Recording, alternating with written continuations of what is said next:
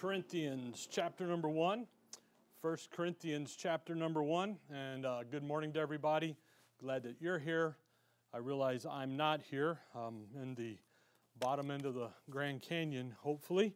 And uh, we're here today making this uh, here. We're going to pick up in verse 18 where we've left off. I'm glad that you're here in this next lesson uh, here uh, in person. I'm, even though I'm not there and uh, glad that you uh, are uh, made that commitment to be here today.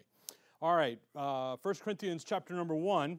Uh, I want to go back in here. Uh, we looked at verse 18, that's where we've been. For the preaching of the cross is to them that perish foolishness, but unto us which are saved, it is the power of God. And we st- looked last time at the four men there in verse 12 where he says, I'm of Paul, and I'm of Apollos, and I'm of Cephas, and I of Christ. And when we talk here about now verse 18, we're going to be talking about Paul and the preaching of the cross. Again, we looked last time that there, uh, Paul, the uniqueness of that phrase, the preaching of the cross, belongs only to the Apostle Paul.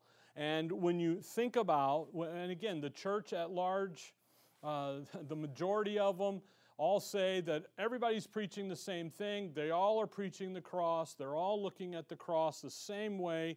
And yet, when we went back and looked at the preaching of the cross in Matthew, Mark, Luke, and John, in the Gospels, and the earthly ministry of the Lord, really what we saw was uh, it was it wasn't it was ignorance uh, the audience, when the Lord would tell them, He tells them three times, I got to go to Jerusalem, I've got to be delivered up, I'm going to be killed, and I'm going to rise the third day. And they, you know, Peter, oh, not so, Lord, and, you know, rebuke the Lord and everything.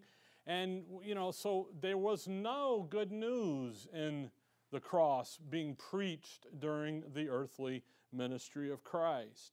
And really, the, the question that you have to ask when people say that is, what's the audience getting? Okay? And they looked at it as, hey, what did he say? Do we ask him? No, I ain't asking him, you ask him. And they wouldn't. So you had ignorance there. And then we moved to Peter, Cephas, in Acts 2. And in Acts 2, the early Acts ministry, Acts 1 to 8, there, the preaching of the cross and so forth, Peter does preach the cross. By the way, the Lord does preach the cross. It's just not the preaching of the cross according to the revelation of the mystery which was given to Paul, which was kept secret but now made manifest. It isn't that at all. It's rather, how did Peter preach the cross in Acts 2, Acts 3, Acts 4, Acts 5? subsequent Stephen in Acts 7. It wasn't a good thing, and rather, it was a, an indictment against Israel that they by wicked hands had had killed, had murdered the Messiah. And literally, what Peter is doing, and, and really the Holy Ghost through the pen of Peter, is literally handing down a bill of indictment against the nation as a whole, that apostate nation, for the murder of the Lord Jesus Christ. By the way, nothing in Acts 1 to 8 would indicate that Peter ever talked any of that to a Gentile. There's no good news about the Gentiles coming to understand that the death and burial and resurrection was for our sins and for our justification. None of that, see. And yet, if you come over to Galatians 6, Galatians 6, verse 14, when you, and by the way, Apollos, Acts 18 is very clear. All Apollos knew was the baptism of John. He didn't even know that the cross had happened. So he wouldn't have even been preaching the cross, period, in, his, in the moment in time when this is being uh, hammered out there in Acts 18, 19, and so forth. But when we come to Paul, we learn Galatians 6:14, but God forbid that I should glory save in the cross of our Lord Jesus Christ, by whom the world is crucified unto me and I unto the world. You see, it's with Christ now Again, 1 Corinthians 1.18, but the, for the preaching of the cross, say, it's, it's now with Paul that the cross becomes the center of all. With all of its ugliness, with all of its violence, with all of its offensiveness, with all of its uh, uh, stand against man and his self righteousness, it comes now with Paul. Paul says, You know where my glory point is? It isn't in that thing in Philippians, uh, where in, in Philippians 3, where he lays out his credentials there of the flesh circumcised the eighth day of the stock of Israel, of the tribe of Benjamin, the Hebrew of the Hebrews, as touching the law of Pharisees, concerning zeal, persecuting the church, touching the righteousness which is in the law, blameless. I mean, he says, hey, look, if you can glory in the flesh, I can do it better than you. And he lists all that out. Then he says, verse 7, Philippians 3 7, but what things were gained to me, those I counted loss for Christ. See, the end of verse 8, that I may win Christ. Again, verse 8, yea, doubtless, and I count all things but loss for the excellency of the knowledge of Christ Jesus my Lord, for whom I have suffered the loss of all things, and do count them but dung, that I may win Christ, and be found in him, not having mine own righteousness, which is of the law, but that which is through the faith of Christ, the righteousness which is of, of God by faith, that I may know him and the power of his. And off, it's only with Paul do we begin to learn what the, the full depth, the richest, the full of con- accomplishments, the full achievements of the cross. And what Paul's literally going to do in 1 Corinthians now, go back there, verse 1, chapter 1, is he's going to say, you know what? We need to maintain the offense of the cross. We need to maintain the ugliness, the violence. We need to, we need to, be, we need to be kind and loving when we do it, but we need to maintain it.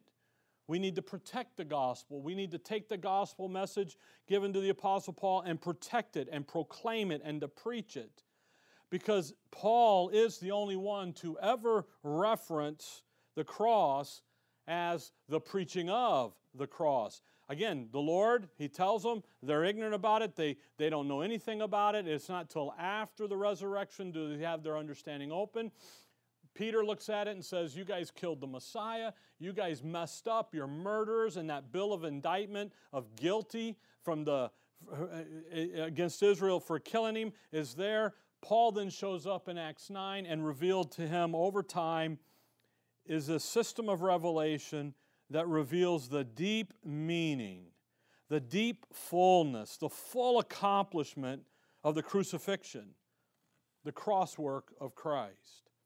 So, Paul, when he says in verse 18, For the preaching of the cross is to them that perish foolishness, but unto us which are saved it is the power of God. To the world out there, when you and I preach the crossing that Christ died for your sins and was buried and rose again the third day, according to, you know what? They, you guys are a bunch of fools for worshiping a dead Jew happened 2,000 years ago. What are you, nuts? There's something better and bigger happening ever since then, and blah, blah. And yet, for you and I, what do we come to understand? That it's really the power of God. And it's really where we need to be. So, Paul, in looking at Paul this morning, okay, uh, and then next week, um, we're going to look at one more verse, really a, a big verse that gets used uh, all, uh, all through Christianity to say it's about the cross and everything. And in reality, it is simply a wisdom of words. And we'll look at that next time. This morning, though, Paul's going to preach the cross really in three very specific areas and uh, where and, and again he's he is the only one that's going to give us all the detail and we're going to touch on the three areas quickly and and get on down because i want to do some other things here as we do this so first of all the first area we'll call it justification but rather what we're going to say is is how can all of humanity all of humanity be justified unto eternal life Come over with me to 1 Timothy chapter 1. When Paul preaches Christ, the preaching of the cross, Christ crucified, and that issue of our justification unto eternal life, notice 1 Timothy 1, verse 14. And the grace of our Lord Jesus was exceeding abundant with faith and love which is in Christ Jesus.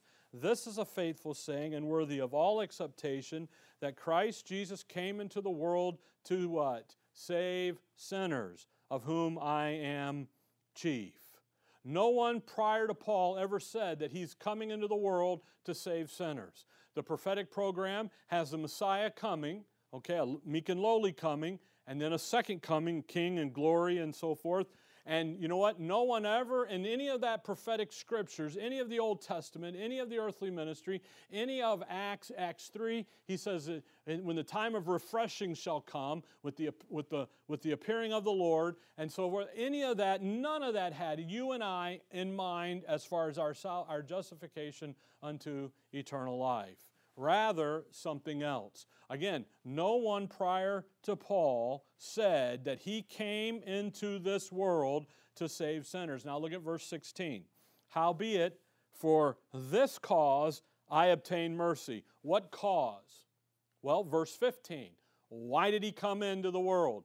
To save sinners. Now, the cause of a new revelation, a cause of a new truth being revealed, a new set of information as the means of justification unto eternal life for who? All of humanity. You see, what did Jesus Christ say to the rich young ruler? You remember? He comes in and he says, Master, what do I do to have eternal life? What did the Lord say? Keep the law, keep the commandments. He goes, I've done that. I've kept the commandments, I've kept them all.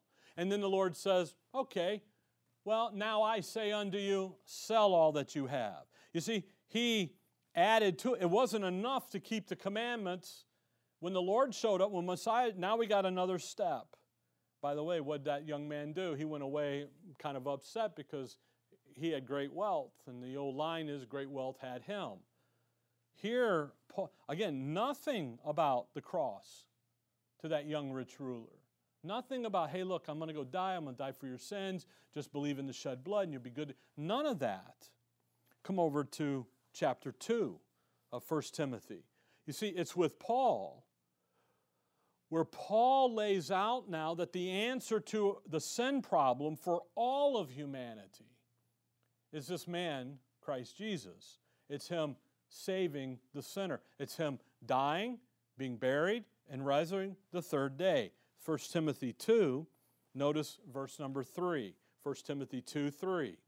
For this is good and acceptable in the sight of God our Savior, who will have all men to be saved and to come unto the knowledge of the truth. For there is one God and one mediator between God and men, the man Christ Jesus, who gave himself a ransom for all to be testified in due time, whereunto I am ordained a preacher and an apostle I speak the truth in Christ and lie not, a teacher of the Gentiles in faith and verity. Now, notice those verses very carefully. What does Paul say? First of all, Paul says he would have the will of God for all of humanity is that they would be saved. So when you got saved, guess what you were doing? The will of God.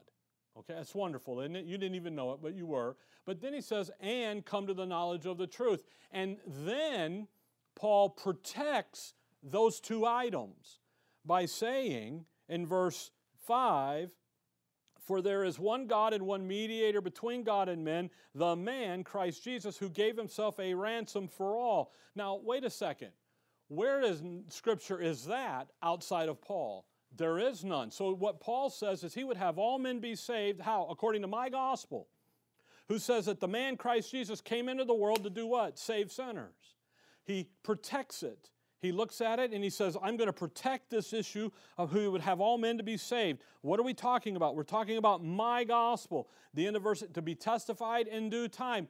But see, that's not enough because verse 4 then says, and come to the knowledge of the truth. Okay, what's that? Verse 7, whereunto I'm ordained a preacher and apostle I speak the truth in Christ and lie not, a teacher of the Gentiles in faith and verity. And okay, so not only are they going to use my gospel, but now we're going to do the preaching of Jesus Christ according to the revelation of the mystery, which was kept secret since the world began, but now is made manifest. Romans 16, 25, and 26. Now you know, by the way, now you know why we spent eight weeks in those two verses.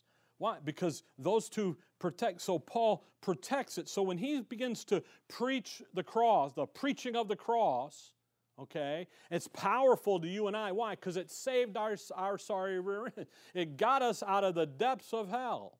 it justified us unto eternal life.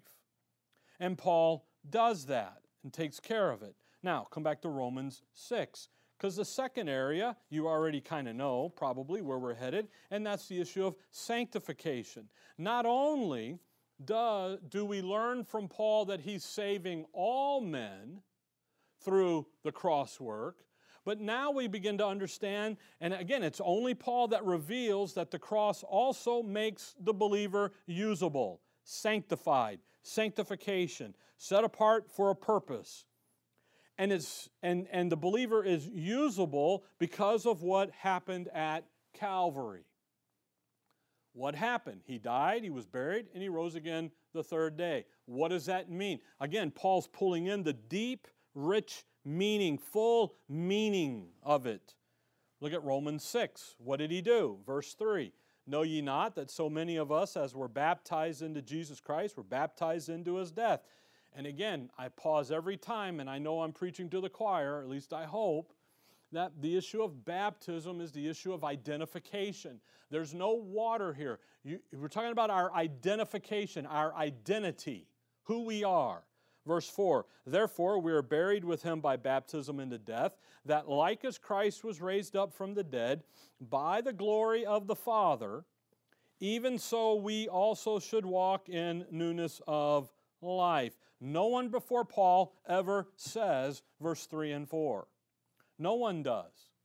No one says verse 5 For if we have been planted together in the likeness of his death, we shall be also in the likeness of his resurrection. Now, watch verse 6. Knowing this, that our old man is crucified, notice that next word, with him. Not by him, not for him, not, but what? With him that the body of sin might be destroyed, that henceforth we should not serve sin. Uh, so, yeah, uh, that we should not serve sin. What's Galatians 2:20 say? I am crucified with Christ. You see, no one before ever said that you were crucified with him. Isn't that wonderful? That's a deep meaning. That's a hidden meaning. There's a meaning there that now says that what Paul is doing and what Paul, the revelation given to Paul, preaching of the cross, one of those areas is yes, our justification unto eternal life where he came and he's come to save sinners and he's come to walk you and I out of death and into life. But then he says, I'm going to then take that believer and I'm going to make him usable because what I'm going to say now is I'm going to give them a new identity, an identification that says that they were crucified with me. So that I can do what? I can have resurrection life, the newness of life. So now I have a life that is given, I have His life. He gave me His life. No one prior to Paul taught that the sinner who came to some knowledge of Jesus Christ and Him crucified, is not only given eternal life, but now is also crucified with Him, put to death with Him on the cross.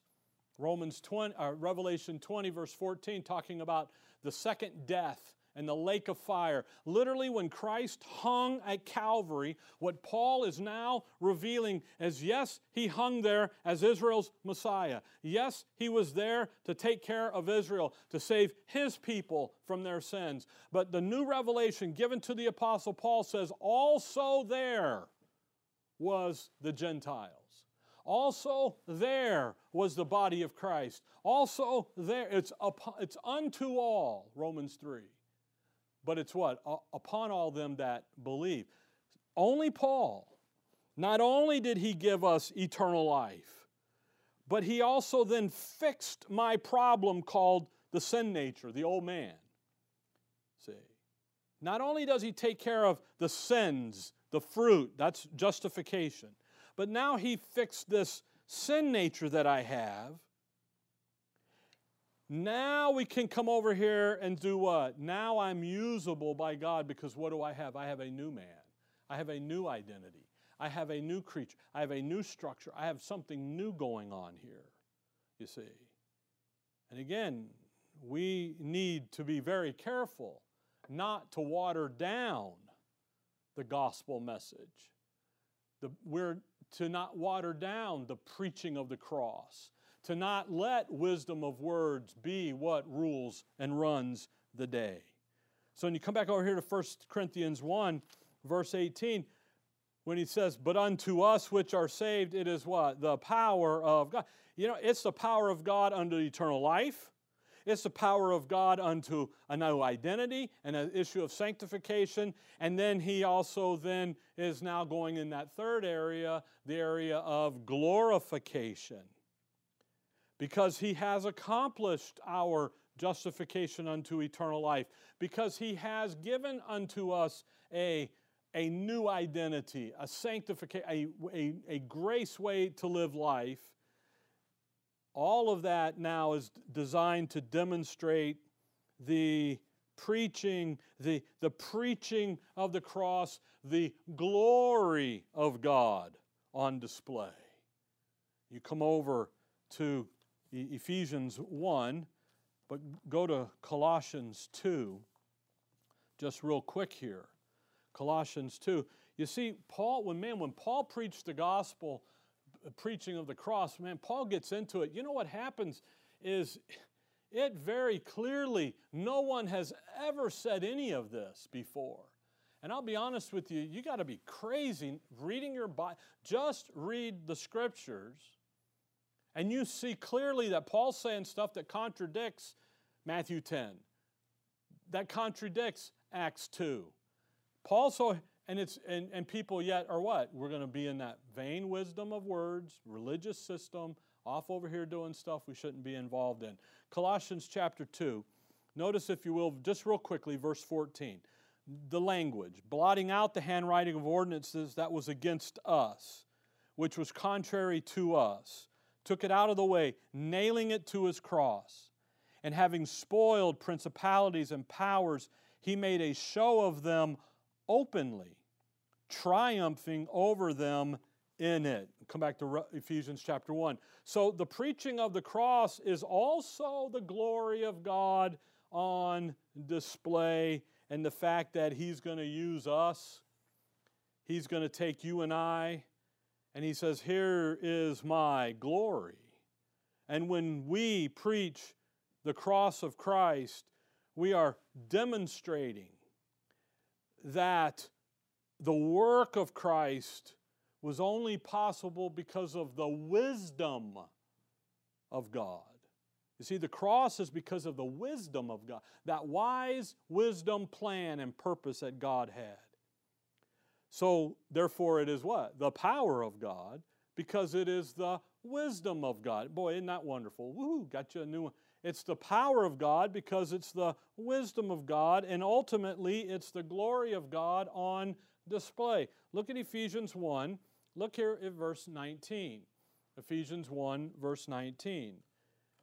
And what is the exceeding greatness of his power to usward who believe, according to the working of his mighty power, which he wrought in Christ when he raised him from the dead and set him at his own right hand in heavenly places, far above all principality and power and might and dominion and every name that is named, not only in this world, but also in that which is to come, and hath put all things under his feet, and gave him to be the head over all things to the church, which is his body, the fullness of him that filleth all in all. Look at all of that.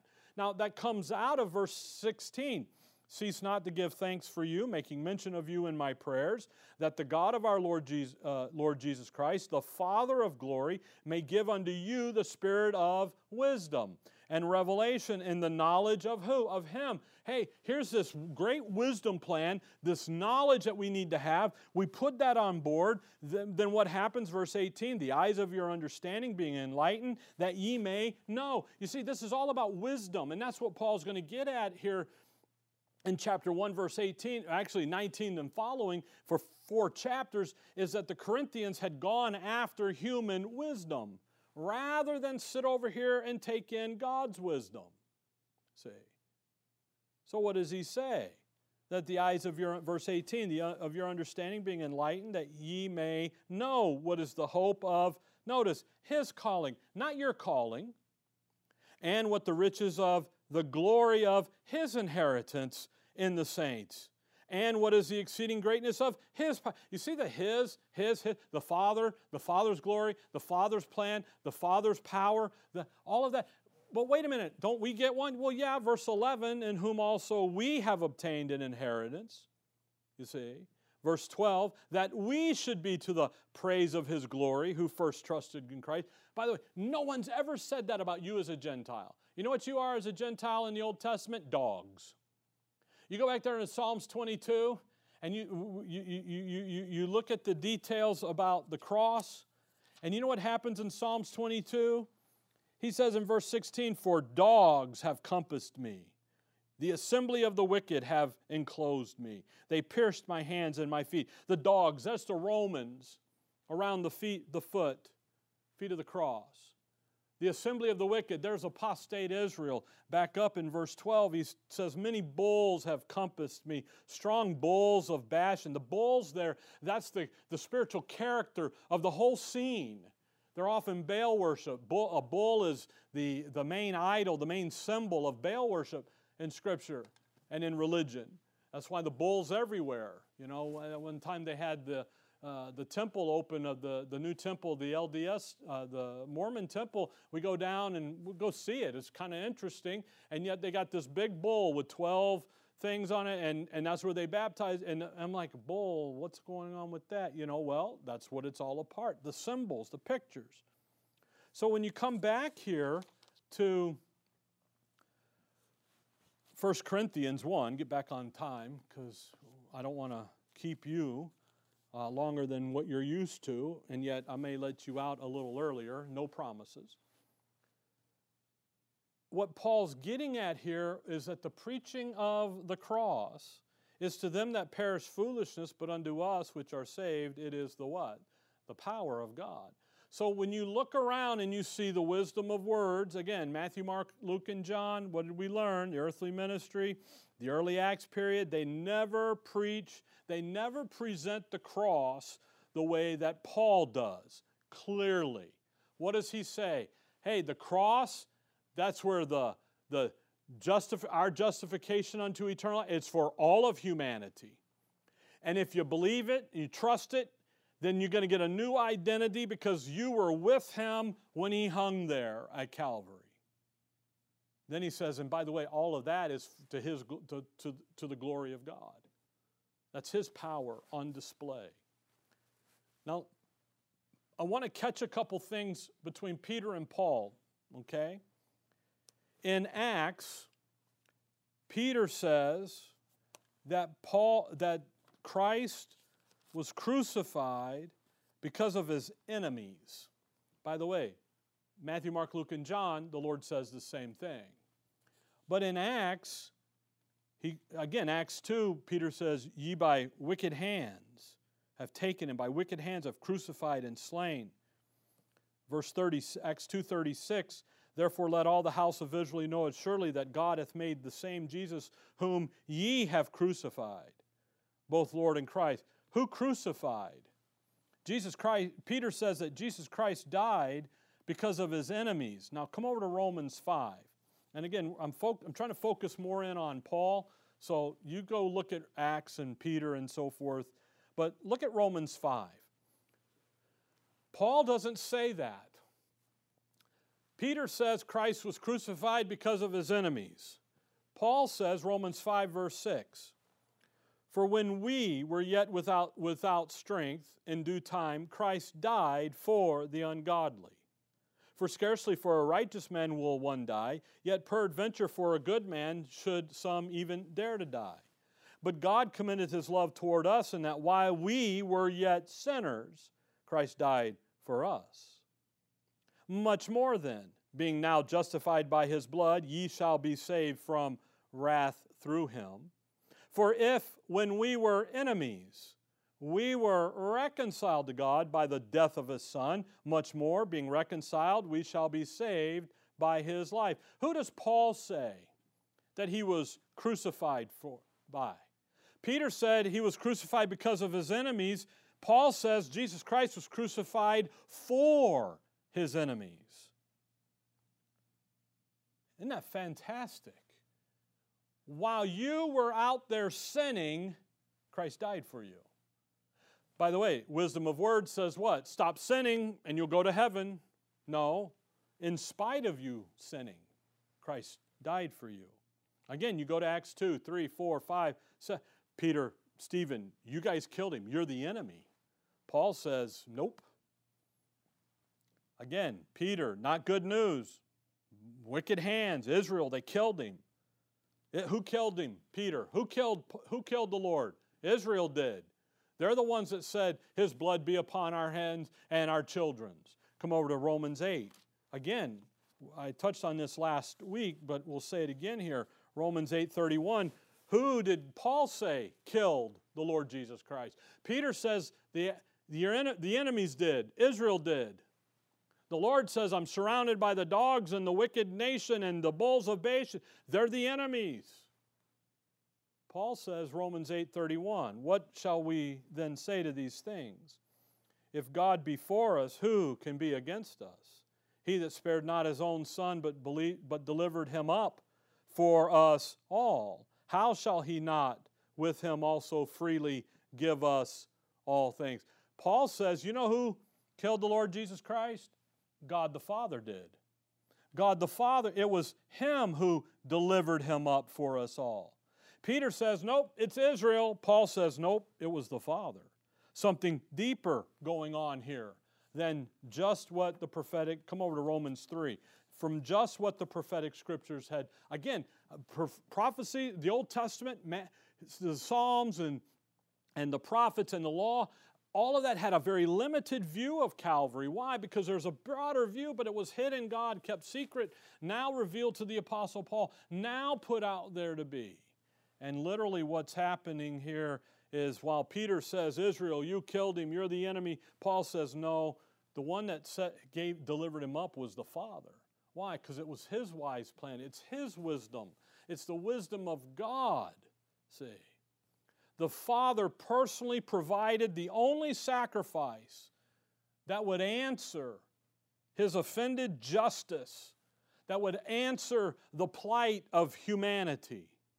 No one prior to Paul ever talked like this, uses this kind of language. Romans 3, verse 24, being justified freely by his grace. Oh, only Paul through the redemption that is in Christ Jesus. Now, watch verse 25. Whom God hath set forth to be a propitiation through faith in his blood to declare his righteousness for the remissions of sins that are past through the forbearance of God. What a verse. Man, verse 25 is powerful. It's got a lot going on there. Notice what Paul, what Paul says here. Whom God hath what? Notice that, set forth. The Father did something. And Paul sets it out as set forth. God the Father purposely, deliberately, violently pre- presents his Son as the sin sacrifice in open shame. Cursed is everyone that hangeth on a tree. He became obedient unto death, even the death of the cross. Paul, there's something deeper happening here. And as the Lord and as the Father in His wisdom plan lays it out to the Godhead in eternity past before the world began, before the foundations, before Genesis 1 1, and the, and the Son says, I'll play this role if that's okay, I'll, let me do that. And the Holy Spirit says, I'll do this then. And they begin to work, and, and the father is the one that's held responsible. He looks over there and he says, Okay, son, you're going to do that. I trust you. I believe you're going to do it. So, whom God has set forth to be a propitiation through faith in his blood, and I'll trust your activity and I'll trust it to be to you. Just as the son looks back at the father and says, Okay, I'm going to trust your word that you'll do what you said. And there's this mutual harmony and agreement together. And you know what Paul says? He set forth. It was deliberate, it was on purpose. And the father, according to the revelation given to Paul, the father is held responsible for the cross. And he did it because of his deep love for you, a sinner ungodly. He did it for all of humanity. He answers the promise of Titus 1 2 that the Godhead made to each other in eternity past, where that God who cannot lie promised. Uh, you got to look at that, Titus 1. Titus 1, verse 2. In hope of eternal life, which God that cannot lie promised before the world began. Who was back there before the world began? No one was, except for who? The Godhead the Father, the Son, the Holy Spirit. They make a binding agreement to provide eternal life. For who? For humanity that they're going to create, who's going to fall, who's going to be in a sin condition, who's going to violate the righteous judgment of God, the righteous moral integrity of God, the holiness of God, going to violate that. And you know what we're going to do? We're going to go down there and save them and provide a redemptive program for them. And in Romans 3, verse 25, you know what he says? He says it was the Father that put the Son on the cross. Peter, Israel did it. See, that's two different things. They are not the same. You see, folks, the cross, the, go- the gospel, the preaching of the cross is this glorious transaction between the Father and the Son to solve humanity's sin problem. Paul says, We preach Christ crucified. Peter says, We preach Christ crucified, but how? By, you guys by wicked hands did it. Paul says, No, no, no, no. The Father did it. By the way, verse 25 goes on and gives you a little bit more deep revelation here to declare his righteousness for remissions of sins that are past through the forbearance of God. The past there isn't the past is time past, it's the Old Testament. The great illustration is in the very next chapter, in chapter 4, in verse five, 6 there, even as David also described the blessedness of the man unto whom God imputeth righteousness without works, saying, Psalms 32, Psalms 103. Blessed are they whose iniquities are forgiven and whose sins are covered. Blessed is the man to whom the Lord will not impute sin. You know, when David sinned with Bathsheba and then committed murder of her husband, and Nathan comes and they go through and they do everything, he, David has no clue how God could forgive him. Nathan says he's good to go, but how could he do it? Why? Because the Father knew who was coming. The Father knew what event was coming Calvary. Nobody understood it. Paul points a line on it and says, Oh, by the way, you know how he could look over and forbear the Old Testament activity? Because the cross was on his mind. The Old Testament folks have no, they'd never looked towards Calvary. I, I was reading a book years ago and it said, oh, you know, the Old Testament uh, uh, fathers and patriarchs and everything, they all looked forward to Calvary. No, they didn't. They didn't look forward to it at all. I'm on the rant, so I'm on the rabbit now. So come over to 1 Peter chapter 1. 1 Peter chapter 1, verse 9. Receiving the end of your faith, even the salvation of your souls, of which salvation the prophets have inquired and searched diligently, who prophesied of the grace that should come unto you, searching what or what manner of time the Spirit of Christ which was in them did signify when it testified beforehand the sufferings of Christ, there's the cross, and the glory that should follow. Unto whom it was revealed that not unto themselves, but unto us they did minister the things which are now reported unto you, by them which have preached the gospel unto you with the Holy Ghost sent down from heaven, which things the angels desired to look into. You know what Peter's saying there? Peter's saying that when, the, when, when Isaiah wrote Isaiah 53, when David wrote Psalms 22, when they wrote those, they, they went and diligently searched out what does that mean and when is it going to happen? And you know what the Holy Spirit said to them? It ain't for you guys. It's going to come to a later group. And you know that later group in Peter was Peter and the little flock, Acts chapter 1, there where the things were open to him, Luke 24, and so forth.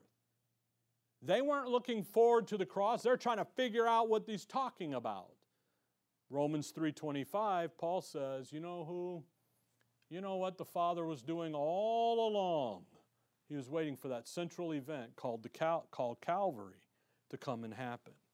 You see, come back to Romans 3. By the way, how you know that verse 26 to declare I say at this time. What time?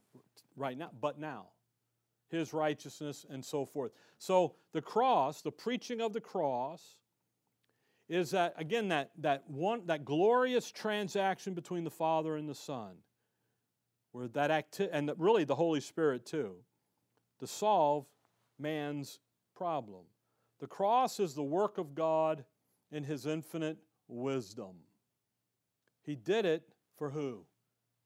We saw it earlier, Romans 5, you and I, ungodly enemy. If you're his enemy, you're not his friend. See?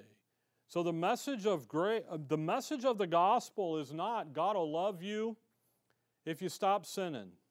God will love you if you walk the aisle, jump in the back. None of that. God will love you with the outward expression of an inward faith. None of that. None of that scriptural. All of that is wisdom of word. So let's go back to 1 Corinthians chapter 1. 1 Corinthians chapter 1. Verse 17. For Christ sent me not to baptize, but to preach the gospel, not with wisdom of words. Why? Lest the cross of Christ should be made of none effect. We're not to water it down, we're not to dilute it, we're not to mess with it, we're not to do any of that. What are we going to do? Verse 18 For the preaching of the cross is to them that perish foolishness, but unto us which are saved it is the power of God. Now, as Paul is now going to move into dealing with the first core problem here at Corinth, the root cause of all of their problems, they, which is they've embraced human wisdom over God's wisdom. And again, you got to remember 117, how it happened to them, how they were deceived and carried away is by wisdom of words. And again, when you think about wisdom of words, look at verse 20. Where's the wise? Where's the scribe? Where is the disputer of this world? See that? Verse 27. But God hath chosen the foolish things of the world to confound the wise, and God hath chosen the weak things of the world to confound the things which are mighty and base things of the world, and things which are despised hath God chosen, yea, the things which are not, to bring to naught things that are. Chapter 2, verse 6 Howbeit we speak wisdom among them that are perfect, yet not the wisdom of this world, nor of the princes of this world that come to naught. Now, Paul's going to use, he's using a term, by the way, he's using a term here called of, of that, that world wisdom of the world, okay? That is not a talking about the planet Earth, all right? Rather, it's talking about that reference in 2 6, the princes of this world. He's talking about the governing system that is operating in, on the planet. You see, there's a spiritual realm as well as a physical realm. We understand that. Invisible, visible, okay? Things seen, not seen. We get that. You know, we were talking a couple of weeks ago about the UFOs, you know, and uh, they all, all this, you know, hearings and everything come out, and they're like, well, you know, there could be extraterrestrial. But you do understand that there is life in outer space. It's just not human life. There's the angelic host out there, see. But see, you and I, as Bible believers, we ought to not be caught up in all of that I'll just tell you, quite honestly. We got to be on board with, with what the book says. Notice here, uh, uh come over to Ephesians 2. I want to pick up just real quick here uh, on this issue of the wisdom of this world and the princes of this world. There is a, in the spirit, there is, there is a system that permeates, that governs the way this planet works and operates. And he uses that princes of this world. Come over to Ephesians chapter 2. As soon as I read that verse, you ought to have thought about Ephesians chapter number 2. I know you did, and, uh, and, and, and I'm glad of that. Ephesians 2. There is, there is a prince of this world, there's a God of this world, talking about Satan, the prince, the power of the air. It's all about Satan who, who has he's taken his wisdom plan. Isaiah 14. I will be like the most, I will do this, I will do that. he took that wisdom plan of Romans 1 25 of worshiping the creature more than the creator, and he's, he's dumped it into the lap of the world. He came in and, and he's caused uh, to, uh, the, the world to, to come up, and it's his wisdom policy against the wisdom plan of God. So the world system is that governing system of the adversary. And God's wisdom sits here, and, and, and Satan's wisdom sits there, and man has gravitated naturally to Satan's system. So much so, Ephesians 2, verse 1 and he and you hath he quickened who were dead in trespasses and sins. The death here, that's your spiritual death. Wherein in time past, how you know it? Verse verse uh, 2 here. Wherein in time past ye walked according to the course of this world.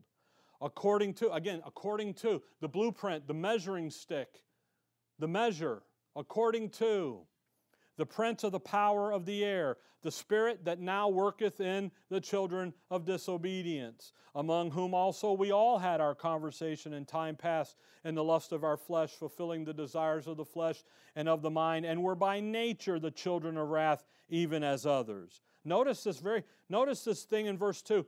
The course of the world, there, there's a the world is on a course. I mean, you think about a course, you think about school, you know, algebra, math and the courses of math that you can take and science and the biologies and all that. And you think about that and there's there, this is in but this is in the spirit realm but it's being worked out on display into the physical realm. And the one doing it is this prince the power of the air. So think about that prince principality. There's the chief ruler power. There's government authority air, the invisible realm. He's the chief ruler of the governing authority in the invisible realm. And by the way, Ephesians 6:12, he says our warfare is where? With spiritual wickedness in high places. So this spirit of the world, this course of the world, the spirit that now worketh in the children of disobedience, all of that has to do with wisdom and the way you're going to think about the, the, the philosophy, the value system, the, the, the, the, the way of the, the mental disposition that humanity has that is connected to the wisdom of words, the wisdom of the world, the prince, the power of the air, to Satan's and what again, Romans 1, you just you got to remember this stuff. Romans 1:25, here it is. You see what Satan is doing is he's expressing what he what he thinks and how he thinks it ought to be. And he conducts his plan of rebellion through unsaved humanity out there. And by the way, that's this way of thinking that grips all of humanity. And when the believer doesn't renew his mind, guess what it's going to do to you and I? It'll grip us as well. And you know what that'll cause? That'll cause us to move into the carnality that is at Corinth. Because we've moved away from God's wisdom and we've moved into the wisdom of the world. Romans 1:25, who changed the truth of God into a lie and worshiped and served the creature more than the creator who is blessed forever. Amen. Come on over to Romans 16. We were here at the end uh, just a few months ago, Romans 16, 17, and 18. And clearly, again, here we are, see. If you and I fail to renew our mind and think about what we're doing and think about according to God's wisdom, then you and I will fall victim to. And that's what Romans 16, 17 is about. Now I beseech you, brethren, mark them which cause divisions and offenses contrary to the doctrine and again, which ye have learned, and avoid them. It's the stuff that you've learned. So when we talk about the preaching of the cross, if you've learned that your justification is by faith alone, and then you hear somebody use wisdom of words in that same justification moment, and they tell you you got to have an outward expression of an inward faith, that instantly knows that they're walking contrary to what? To the word of God rightly divided. You're not picking a fight, you're making a ju- you're making a connection. Verse 18, for they that are such serve not our Lord Jesus Christ, but their own belly, and by good words and fair speech deceive the hearts of the simple. And there's 117, the wisdom of words. What's the result? None effect. What's the result? Romans 16, 17, and 18. You're carried away. You're a victim now. So verse 18, 1 Corinthians 1, 18, the preaching of the cross is to them that perish foolishness, but unto us which are saved, it is the power of God. It's, it's what, it's the preaching of the cross. What is God's thinking? What's His wisdom? And if I take on human think, human wisdom, human viewpoint, it'll literally comes in and causes the cross work of Christ to not be enough Again, in our thinking. It is enough in God's thinking. It's just not enough in our thinking. So, what does the church say? Well, the church at large says that uh, we need to water it down. We need to add to it. We need to do this. We need to take the offensiveness out of it. Don't use hell. Don't use like a fire. You know, use Hades. Well, everybody knows Hades is hell and Hades are the same. I mean, you know, come on. When Paul says we preach the cross, we're to preach it with vigor and with all the ugliness, with all the violence, with all the offense. Why? Because we need to maintain its and protect its integrity. Because what happens is, is that that gets lost, and where do we end up? We never lose our identity. We never lose our blessings. We never lose who we are in Christ. We're sealed with the Holy Spirit. But where does that put us? it puts us over here in, in, in being more acceptant to things that we should draw the line on. And then that carries us out of the battlefield and makes us ineffective in doing our jobs of ambassadorship. Now, moving forward, 19 and following, Paul's going to get into the wisdom stuff. But before we do that, next time, I want to look at one scripture reference that is used to cause the church and really others to fall for the wisdom of the world, the wisdom of words. And we'll look at that next time, okay? All right. Dearly Father, we thank you for the morning, Lord. We thank you for your word. We thank you for the cross of Calvary, for all that it brings to us, for all that it accomplishes, and for all that we can do and say in your name and give you the glory and the honor for it. In your name we pray. Amen.